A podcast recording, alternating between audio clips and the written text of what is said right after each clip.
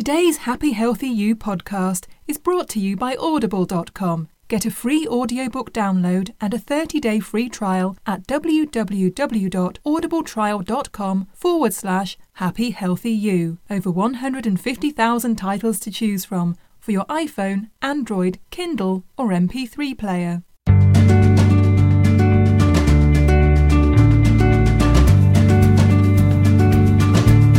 Credited by most as the father of modern medicine, Hippocrates was the personification of the ideal physician. He was wise, he was caring, compassionate, and honest. And he's most remembered today for his famous oath, which set high ethical standards for the practice of medicine. His exemplary life has been a constant and enduring source of inspiration for doctors and healers through the ages. According to Hippocrates, the human body functioned as one unified organism, or physis, and must be treated in health and disease as one coherent, integrated whole. For Hippocrates, medical treatment was aimed at enabling the natural resistance of the organism to prevail and overcome the disease to bring about recovery. In the treatments he prescribed, Hippocrates was very sensible. He was pragmatic and flexible in his approach, favoring conservatism and moderation over radical or extreme measures. Hippocrates was a great believer in dietary measures in the treatment of disease as well. He prescribed a very slender, light diet during the crisis stage of an acute illness and a liquid diet during treatment of fevers and wounds. His medicine was constitutionally based, so its approach to diagnosis and treatment was really flexible. As a holistic healing system, Hippocratic medicine treated the patient and not just the disease. Oh my goodness, how we have gotten away from some of these principles in our current system of healthcare. Here today to talk about bringing some of this balance back to us is Dr. Art Capperald. Hi, Dr. Art. Hi, Connie. Thanks for having me. Let me give you a little bit of an introduction. Uh, you're a doctor of chiropractic, you're a certified clinician of whole food nutrition, you have 23 plus years in the field of whole food nutrition and chronic disease. You're a national lecturer on whole food nutrition, and you've taught doctors on the use of whole food nutrition and clinical practices coast to coast. It looks like you're sort of observing a lot of Hippocrates uh, ideas. Yes, very. It's very, very, very important. Um, we'll talk about that you know, as we get farther on in the podcast. But yes, it's it's critical to to actually obtaining health and maintaining health. Yeah. Now, Happy Healthy You, the podcast is all about living a whole life in body, mind, and spirit. And I do believe we are we are whole beings. And so much of the time we go to the doctor or we go to a, a health practitioner and we're not getting the whole person treated as we should in order to sort of uh, make our make our system uh, come back into balance so that we can heal ourselves, which is what Hippocrates said. So I don't know. You say on your website after so many years of experience, you you say that our health is affected by four basic things structural issues, nutritional deficiencies or excesses, toxic overload, and mental emotional stressors. Can we just talk about those a little bit, each of them in detail, and maybe uh, break it down? Sure, I'd, I'd, I'd, be more than happy to. Um, you know, one thing that I would like to touch on just prior to, to the interview, though, is that there's there, there's two things that I'd actually like to accomplish here today. The first is I really want it to be educational and informative for your all, all of your listeners. Um, but secondly, people have many, many questions regarding this. And many people want to do something, but they really don't know where to go. And what I'd like them to do is uh, I'd like them to physically call me if they have questions to make okay. sure that their answers, their their questions get answered properly, as opposed to just tr- trying to go on the internet and find something where you can get 15 different answers for a specific question, and none of them may apply to you. That is and awesome. I, yeah. I, okay, so my my direct line is 559 475 8611. And I really appreciate that because I see so much suffering out there that I want people to be able to have their questions answered can, so they can move in the direction of health. Gosh, you guys, how often do we ever get that? A doctor giving us his, his direct line. So I love that. Thank you for that. You're welcome. You're welcome. So, so you want to break these, these four areas down? Yes, I think that would be a good place okay. to start. Perfect. Okay, so I am classically trained as a chiropractor, and so one of the things, uh, if you've done any research into chiropractic and how it was discovered, uh, they found that misalignments in certain parts of the spine can actually affect uh, specific organ function. And this was found in the late uh, 1800s. And what happened was is they didn't have a lot of chemical processing, and they didn't have a lot of toxins, and, and they didn't have quite as much stress as we have today. So that was a big issue with people actually be able to move forward in a state of health just by relieving structural um, nervous system impedance on, on, on the spinal column. But now that we've moved into this particular modern age where there's a lot of stress and there's a lot of nutritional deficiencies and there's a lot of uh, toxins, um, those things actually play a I've, you know, again, I can say this as a chiropractor and not be, uh, you know, physically demeaning to the profession because the, the chiropractic profession is extremely important. However, what I've found is that many of the nutritional deficiencies and the toxic overload and the mental emotional stressors can actually affect the spinal column and cause the spine to go out of adjustment. And so structural issues have to be addressed. Say if you have a spine out of place, if you pulled a muscle, if you strained something, those type of structural issues have to be addressed um, either through the medical route if, if, if there's a tear or if there's just maybe inflammation and swelling. Maybe you sprained your ankle, or maybe you're eating particular foods that are causing inflammation in that particular area. And so it's the clinician's job to be able to find out where that structural issue is occurring and correct that problem.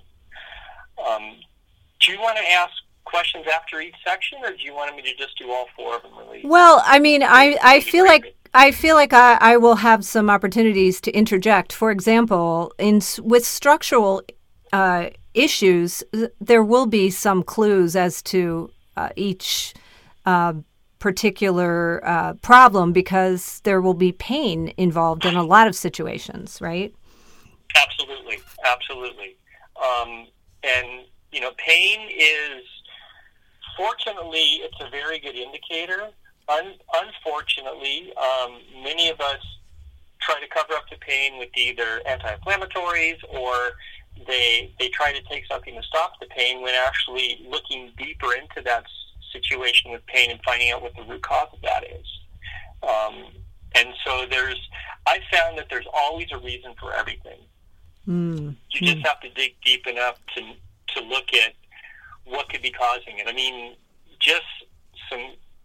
This is a completely random thing that I found years ago, but I had a patient once who had pain in his forearm and it was caused because his digestive system wasn't working right. As soon as we cleaned up his his, his gut, his pain in his arm went away. Wow, and that's, so so fascinating. Realize anything can cause anything. Yeah, the human structure is so interwoven. everything is so connected and, and, affects everything else. It really is. Well, maybe you could go on to nutritional deficiencies or excesses, and, and what do we know about these as as a um, a cause of disease, disease? Sure, sure, I'd be happy to. So, nutritional deficiencies is, um, in in my eyes, the way that I see my patients and how I interact with my patients is, it's usually a, a diet of progress or a diet of, you know, industrialization. It's it's uh, eating a lot of high calorie, low dense uh, low nutrient foods, meaning it's not a high a high dense nutrient uh, meal. And so, yeah, there there's issues with soil depletion, and there's issues with the the plants not being how they were 50 years ago or 100 years ago. But regardless, if somebody's eating a diet that's very high in um, in processed refined foods, it's going to be a very low nutrient um, meal. that they're going to be eating. Right. And you need those nutrients to support the organs and to support the body. Each food that you eat has nutrients that feed the body in its specific needs. And so most people just eat to get full and to, to feel satiated in their stomach so they're not hungry anymore. But they don't realize that they're creating nu- nutritional deficiencies that get worse as we get older because each organ, I, I was taught that each organ has kind of what you call a, a nutrient gas tank. And so it's able to store some some nutrients, some nutrients it's not able to store. And it doesn't necessarily store them in the organ, but the body is able to take from these storehouses, and eventually they get depleted. And everybody's heard of, say, a woman gets pregnant, and she has a child, and then she goes into a postpartum depression. That that you know maybe that's one of the the main issues is that that child takes all the nutrients from that woman's diet and therefore they become more depleted. And I've heard stories of the women becoming more depleted and more depleted after each uh, subsequent child. And so it's really critical, uh, especially when, when women are pregnant, but it's really critical that they have a nutrient dense diet to be able to support those organs. Now, if you go on the excess side, the only re- the only way you can have a nutritional excess if it's from taking synthetic vitamins. And so most of the vitamins and supplements that people take from the average, uh, say, you're looking at a drugstore or you go to Costco or you go to any of these stores that, that sell all these vitamins on the shelf, those are all man-made synthetic chemicals. They're actually not the way that uh, nature makes them in a whole food setting. And the reason that is is because man just takes the specific vitamin. So say it's, you know, I'll use vitamin A. They just take vitamin A, but they don't take all of the cofactors that occur in the food where the vitamin A normally occurs that need it to be used. And so what happens is that that supplement that they're taking can be ingested, but the body has to use all the cofactors that it has inside itself to be able to process that, and eventually it creates deficiencies in other areas. Mm, that's a really good. That's a really good point, Dr. Art, because I think a lot of people don't realize the difference between a synthetic vitamin and a, a plant based or a whole food type of vitamin. Can you talk about that a little bit more? Sure. So, um, you know, a good example is scurvy. I mean, years ago, they found that if if they if people, you know, if the sailors ate limes, that it prevented scurvy. That's why they used to call them limeys, right? And so, um, however, you can't get rid of scurvy with with regular vitamin C, you know, uh, vitamins. It just doesn't it it doesn't work because it's not a whole food. So you have to have the entire complex of everything that's associated with that food. And it doesn't mean that, you know, man in, in, in, in our infinite wisdom always tries to oversimplify things, I think. Yeah. And true. it's much more complicated. The body's an extremely complicated thing. And anytime you try to micromanage it, um, and simplify it into its individual parts, you know, like you were talking about in, in the introduction, um, everything in medicine is specialized now. The problem is, is it's an entire being. And so one thing communicates with another thing that affects another thing, and there's this cascade effect that happens. It's just, you have to look at the whole person. And so, you know, uh, getting back to the, the, the scurvy thing, you're only able to fix that by eating the whole food vitamin C that actually comes from the specific type of food that you're going to eat. And so that's the easiest way to, to recognize it. I actually have some things that I can give people if they want to call me directly, and I can get their email address, and I can send them, you know, specific things that will outline the uh, differences between those two. Wow, that's great. That's really good information. Um, you gave a really good example of a nutritional deficiency with the uh, postpartum depression example. Uh, is there anything else, Mm-hmm. and and scurvy, although we don't see that very often anymore?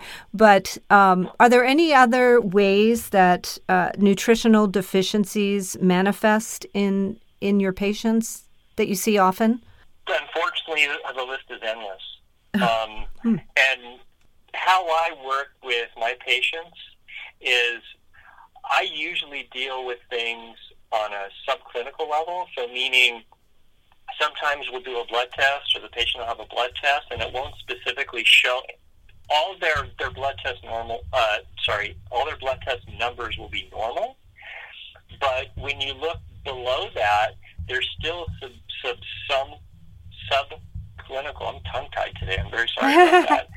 That's a tough one, I think. Sub, there's subclinical manifestations of problems. So maybe there's slight symptoms that are occurring somewhere. Maybe it could be a thyroid issue. Maybe it could be an adrenal issue. Um, and what happens is it's not really evident on the medical profession's radar yet. But when you look below at some of the subtle things that can be going on with that, it shows up in that area. And so it's actually more important to address those issues before they become a full blown problem. Yeah. But you know, as I said, any anything can cause anything, and so um, there's always. I'm I'm going to step out on a limb here. I'm gonna, I've found with my patients that there's always a nutritional component involved in any health problem that they have. Now, it doesn't mean it's it's only a, hel- a, a, a nutritional component, Sure. but there always is a nutritional component. And so, you know, whether it's a heart problem or a blood sugar problem or a joint problem, even you know, even a weight problem, um, all those things correlate with some type of a nutritional component. And how I know this is because if you look at the early pioneers of, uh, of nutrition, they were all dentists. Mm.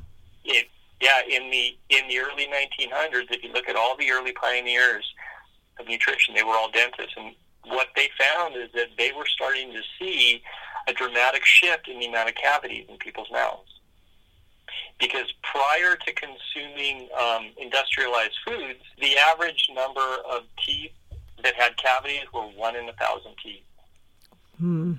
And so uh, there's a, a doctor, and his name is Dr. Price, and he actually traveled around the world looking in indigenous cultures to find out what they ate and what they did to see where their disease processes were. And he found that even in indigenous cultures that only ate food that came out of the ground, um, that they had, uh, on average, one in a thousand teeth had, had a cavity. Yeah. So it's it it's that shows me that nutrition is a huge part of our problem. It's really telling, you know, in our society, Yes. it's all about hurry, hurry, hurry. And we've created this real problem with our fast food and our our microwave meals and, and Yeah. all of these processed foods. So maybe that, that's a good segue into toxic overload. Can you talk about Okay. that? Yeah. Sure, I'd be happy to. So, um, you know, everybody is always concerned about air quality, and I totally understand that that you know worry. I mean, I'm I'm fortunate. I live just below Yosemite National Park, and so our Oh. our air is pretty clean up here. Oh, you're so lucky. What's that? You're so lucky. Oh, thank you. so, uh, you know, air air quality is, is is a big deal. However, you you consume in, in raw poundage of food. Um, gosh, and I I can't remember the number, but it's so, over the course of your lifetime, it's something like 40 40,000 pounds of food or something. I'm, I'm going to guess here because I, I don't remember. But you, you breathe in only about 15 pounds of particles over the course of your life. And so if you take into account uh, smoking, if you take into account pollution, if you take into account, um, you know, recreational drugs, and even though there's a lot of need for, for medical drugs, they, they still produce some toxic overload. And so uh, your body has to be able to detox from those things. And so that means your kidneys and your liver have to be functioning properly. So, and so make. Uh, go ahead. I'm sorry, Connie. No, I was just I was going to ask you about that. There are so many drugs on the market now that so many people are taking. For example, the statins. And do they yeah. cause? Uh, would they be one example of a drug that might cause a toxic overload? Well, any so any drug, even if it has very short-term benefit, um, is going to cause some type of stress to the body. Again, that I I view that I'm not anti-drug or anti-medical. I you know, I just I just want to put that out there because there there is a need and a necessity for many of these things, but I believe that it's they should be used to get the body to turn the corner so then it can start to do it on its own. Mm. I mean, I've run into patients that are on literally 16 or 17 medications.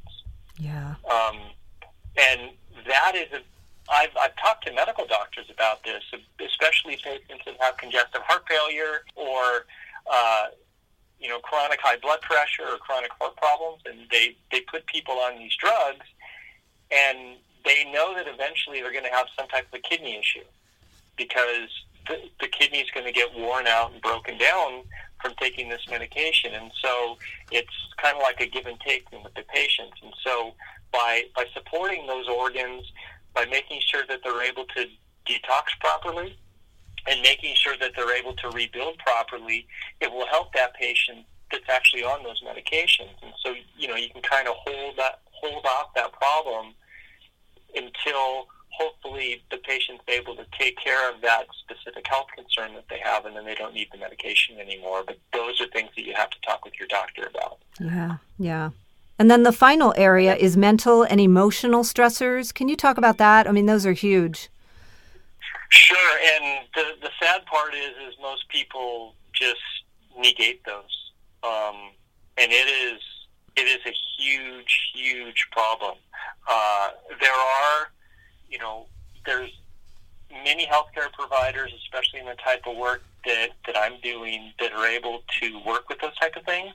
Um, there is uh, a technique called neuroemotional technique that has done wonders for a lot of people. Um, but it's important. What I get my patients to do is just to start to create awareness. And, you know, let me expand upon that. Um, people come to me and they, they have a specific health concern and they don't know what to do. And so we, we find out what's going on with them specifically and we come up with a plan to help them get to their health goals.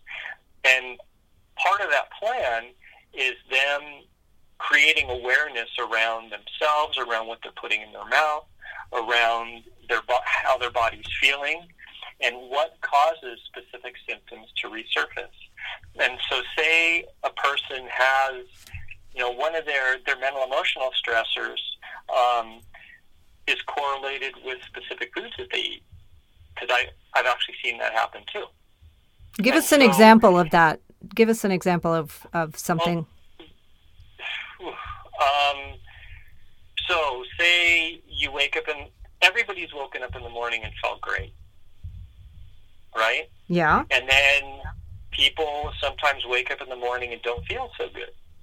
Okay, so what if you go out one night and you uh, have a really good time and you drink too much and you eat too much really bad food and you wake up with a hangover? Okay. okay that that that's an extreme example of how that's going to mentally, emotionally make you feel bad.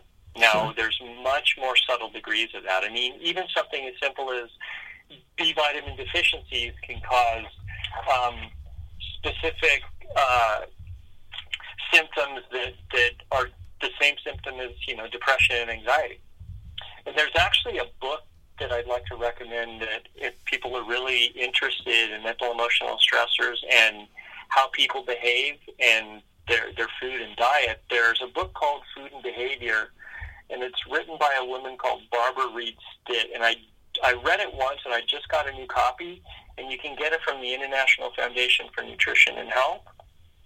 And this woman was a uh, she was a probation officer, and she started noticing that uh, the people that would fall into the pattern of going back into the system again, had really bad diets, and when she was able to help change their diet, she was actually able to get them out of the system and onto a normal life again.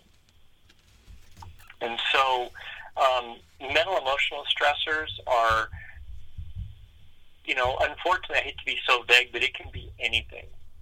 Yeah. And so, uh, you know, you know, again, back to if I can help the patient create awareness around what's going on, then they can see, okay, so all of a sudden I'm not feeling too good, or I'm feeling stressed, or I'm feeling anxious.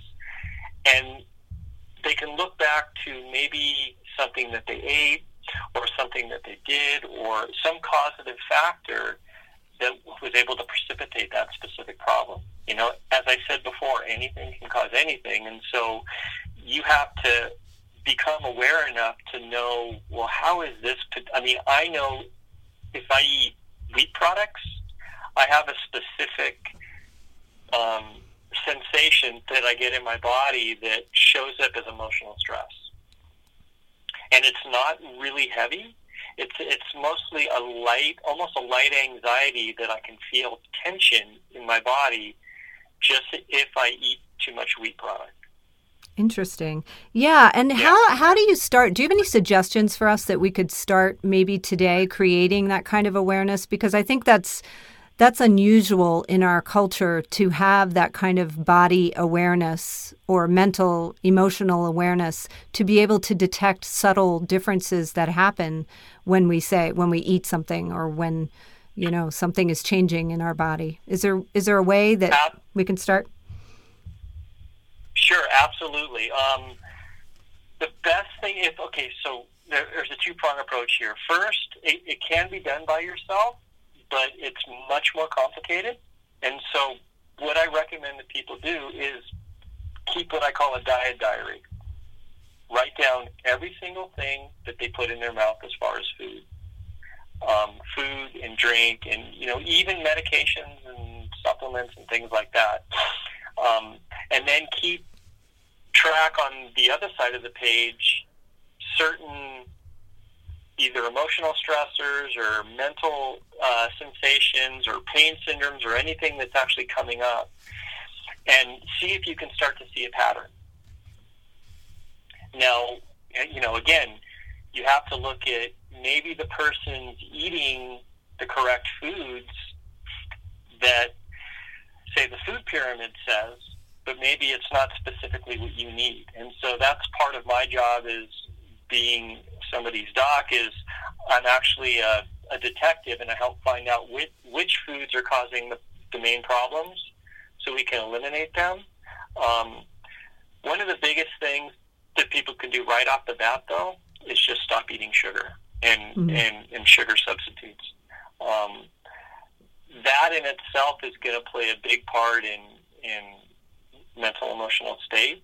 I mean, everybody's seen a child when they get into a bunch of sugar and they get a really big high and then they get a really big low afterwards. Um, that is that's indicative of uh, you know of adult behavior too. It's totally, just yeah. It's it's it's more subtle, and so learning how those specific foods are are going to be able to do that is you know is actually the uh, first step then it goes deeper than that. Then you have to see are they digesting the food that they're eating properly? Um, is their liver able to clean up everything after they've they processed all this food? I mean, there's many many factors of it, but the biggest thing is just having awareness around what putting in their mouth. And yeah, is it okay if I give a small you know a small example of this? I would love an example. That'd be great. Thanks. Okay, so I've, you know, again, I've been doing this work for 23 years, and my wife and I, before we were married, her family had a restaurant, and so we would go to the restaurant, and you know, she knew how I was eating and how she ate, and we would go to the restaurant, and we'd sit down, and they would bring a, a big basket of bread, and the first thing everybody does is grab my wife included, and she she doesn't eat those foods very much but it's a habit. And so, because they bring the bread, everybody grabs it. And so you have to break those habits that you're so conditioned to always do. Um, many people also think that food takes a long time to prepare. And most of the meals that we cook are half hour to 45 minutes. Um, I mean, rarely do they take an hour. And so it, it doesn't take a lot of time to sit down and, and produce a meal on a daily basis for dinner, um, even though that we don't have a lot of time because the benefits are far going to outweigh the little amount of time you have to put into that. Yeah. Yeah, and I think creating that awareness of of everything, uh, being more mindful about what we put into our mouth starts sort of a chain reaction and when we go to the restaurant we might not be so quick to reach into that bread I, am guilty of that too. I love some. Sometimes bread is so delicious. It's just, it's awesome. But sure. I also can't tell you how many people have been on this podcast and how many people have said over and over again, "We hear stop eating sugar." And um, when is that going to happen? well, it's unfortunately it's never going to happen because I mean, the best thing that, that that somebody could do is maybe use raw sugar. You know, they they have that that brownish raw sugar, as long as it's not a lot. Um, I mean, yeah.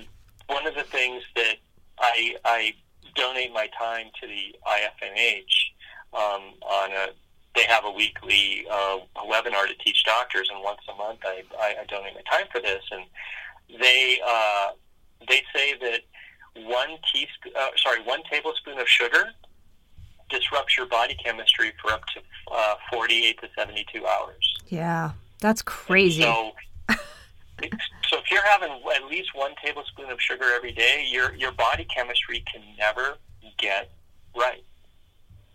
Yeah. And so that's why, you know, we end up having all these chronic health problems because people aren't willing to stop the short term issue for the long term benefit. Yeah. It's really important. Yeah. So that's one great step we could all take today is just give up sugar. I give it up for Lent every year but then I go back to it. so I need to I need right. to revisit that.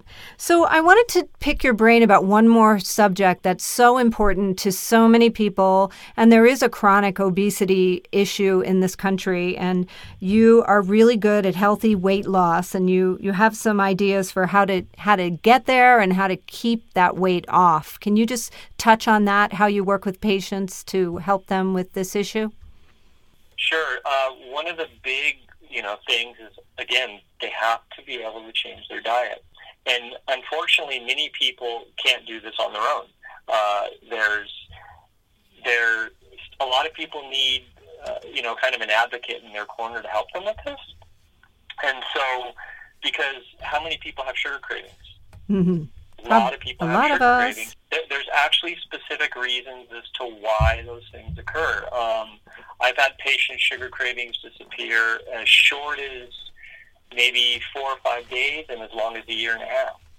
Um, and so it, it takes it takes specific things to be able to reintroduce into the patient's diet so they don't have those sugar cravings. Because many, many times, you know, say somebody gives up sugar and then they get these really low lows where they, they aren't feeling satiated anymore with their their meals. Um, and so adding in good fats and oils helps to kind of balance that out. And you know, butter's been touted years ago as a bad thing, and butter's been around for thousands and thousands of years. And so uh, butter's a really, really good food for you. And so, thank you, thank you so much for saying that. I appreciate that because I am a butter lover. In yeah, fact, no. Yeah, there was a story when I was a little kid. I guess my parents took me to a restaurant when I was like four or five. I don't really remember this, but they said they served margarine, and I was such a butter lover that I was like, "This is yeah. not butter," and I was really a rude little little kid. So I have always been a butter lover. So thank you. I'm so sure. glad to hear that. That's awesome. But no, I mean, I I, I have a friend in, in in this business that he he you know he always says that the only purpose of bread is to be a vehicle for butter. of, um, of course, in you know, moderation. Everything in moderation, yeah. we are saying. But so, um, and, you know, so you know, you know, sorry, I didn't mean to get sidetracked there. Yeah, but, me. So, yeah, sorry, I took it, you there. It's important. The the big things they can. The, the biggest thing they have to do is they have to stabilize their blood sugar, because what happens is, say they have a really sugary breakfast, and then they get a sugar high, and then their sugar comes down again, and then they start to have some type of uh, sugar craving again mid morning, and they have a snack that's sugary, and they bring that up, the sugar up again, and then it drops down at lunch, and they and they eat again at lunch, and then they have that lull about mid afternoon where they need sugar and coffee or you know some type of pastry or something to get them going again. And so every time they spike their blood sugar, what that does is the body can only use so much of that at one time, and so it stores the rest as fat. And so each time you spike your blood sugar, you're going to store fat and you're going to perpetuate a problem because that blood sugar issue continues to perpetuate. And so by reducing the sugar and creating, infusing it with good proteins, good vegetables, good fats, um, it creates a, what I call a long, slow burning curve on your blood sugar. And so you eat breakfast and you're not hungry again until lunch. And then you eat lunch and you're not hungry again until dinner. Um, those are the biggest things that people can do. Now, again, you have to make sure that you're eating the foods that are specifically good for you because you and your neighbor aren't going to be the same. Um, you also have to make sure you're, that you're digesting the foods that you're taking in.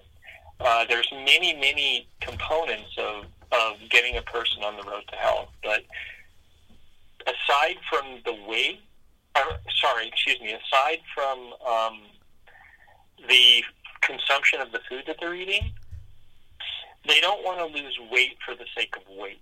And many people just look at the scale. Am I correct on that? Oh, totally. Yes, I yeah. agree. And so what happens is when people go on a calorie reduced diet, they're going to lose pounds, but they're also going to lose muscle mass. And so every time you go on a diet, and you lose weight and you lose muscle mass, they eventually gain the weight back but they haven't gained muscle mass back, so they've only gained fat. So their muscle mass gets lower and lower and lower, which means they, they burn fewer and fewer and fewer calories. And so making sure that the patient is exercising the way that they need to to maintain some of that muscle mass so they can maintain that metabolism is going to be very important for long-term success of, of healthy weight loss. Yeah, yeah and it's a process and and we have to be patient and compassionate with ourselves and and also get get some of those mental and emotion, emotional stressors that you talked about earlier in check so that we can have a smooth I, I would imagine working with you is a very smooth process. Yes i i try to make it as smooth and as pain free as possible. Um, can i share you know something you know you you triggered something okay. when you stated that? And most people uh, don't have a lot of fun in their life right now, right? I mean, they're too busy working, they're too busy doing all the things they have to do. And so, even just taking 15 or 20 minutes a day for something that you like to do um, will will be a huge stress reliever for you. Mm. On top of that, most people hate to go to the gym but they're okay going for a walk in a park or walk around the block or maybe on a bike ride. And so make exercise a fun thing. Don't make it this painful thing that you don't want to do because then it won't get done. Um, you know, I, I appreciate that you're all, you know, that, that you're about creating happiness because happiness in people's lives is critical for them to move forward in every aspect. Yeah. And and those endorphins that we create when we exercise only add to that. So mm-hmm. yeah. So you have a quote on your website. It says, My clinical experience has taught me that no matter what the illness, there is always hope and possibility that people can overcome it. I've seen too many miracles happen. This I've seen too many miracles happen in my practice not to believe this. So yeah. I think that that's that's very hopeful and Uh, if somebody is interested in talking with you, you so generously gave your phone number earlier in the podcast, or going to your website, give us all your contact information again. Sure, I'd be happy to. So my, my phone number is 559 475 8611. And my uh, website is www.conceptsforhealth.com. Do I need to spell that out, or is it pretty self-explanatory? I think that's pretty pretty easy to figure out. Yeah. Okay. Um, and uh, yeah, you can. The, you know, again, the best way to get your questions answered, because people always have questions, is to call me directly. And if for some reason I don't answer, if if I'm with another patient on the phone, um, just leave a message in your phone number, and I'm more than happy to call you back and and, and discuss your specific issue. So amazing! I can't help but feel that Hippocrates is just smiling right now from from heaven.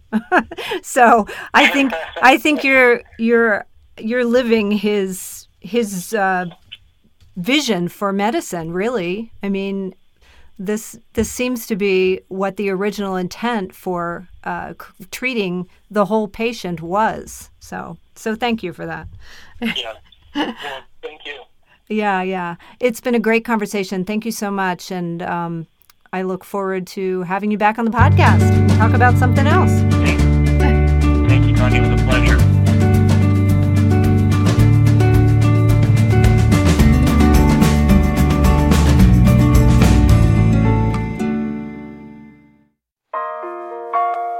Thank you, Red Revive, for giving me the stamina to run not three, but 4.34 miles this morning. But who's counting? Thank you, Red Revive, for helping me recover quickly from a seven hour yoga teacher training class that had me twisting and turning in new and highly unusual ways. Hi, everybody. I'm Connie Bowman from Happy Healthy You. Red Revive is the new sponsor of our Happy Healthy You podcast, and I'm so excited to say that I'm a believer. Finally, there's an easy, healthy way to get all of the energy I need and a lot of other great stuff too that I always intend to work into my diet, but don't seem to be able to on a regular basis. Great stuff like beets and turmeric, and it's all plant based and organic. Just click the link in the show notes to get 30% off Red Revive and enhance your energy today.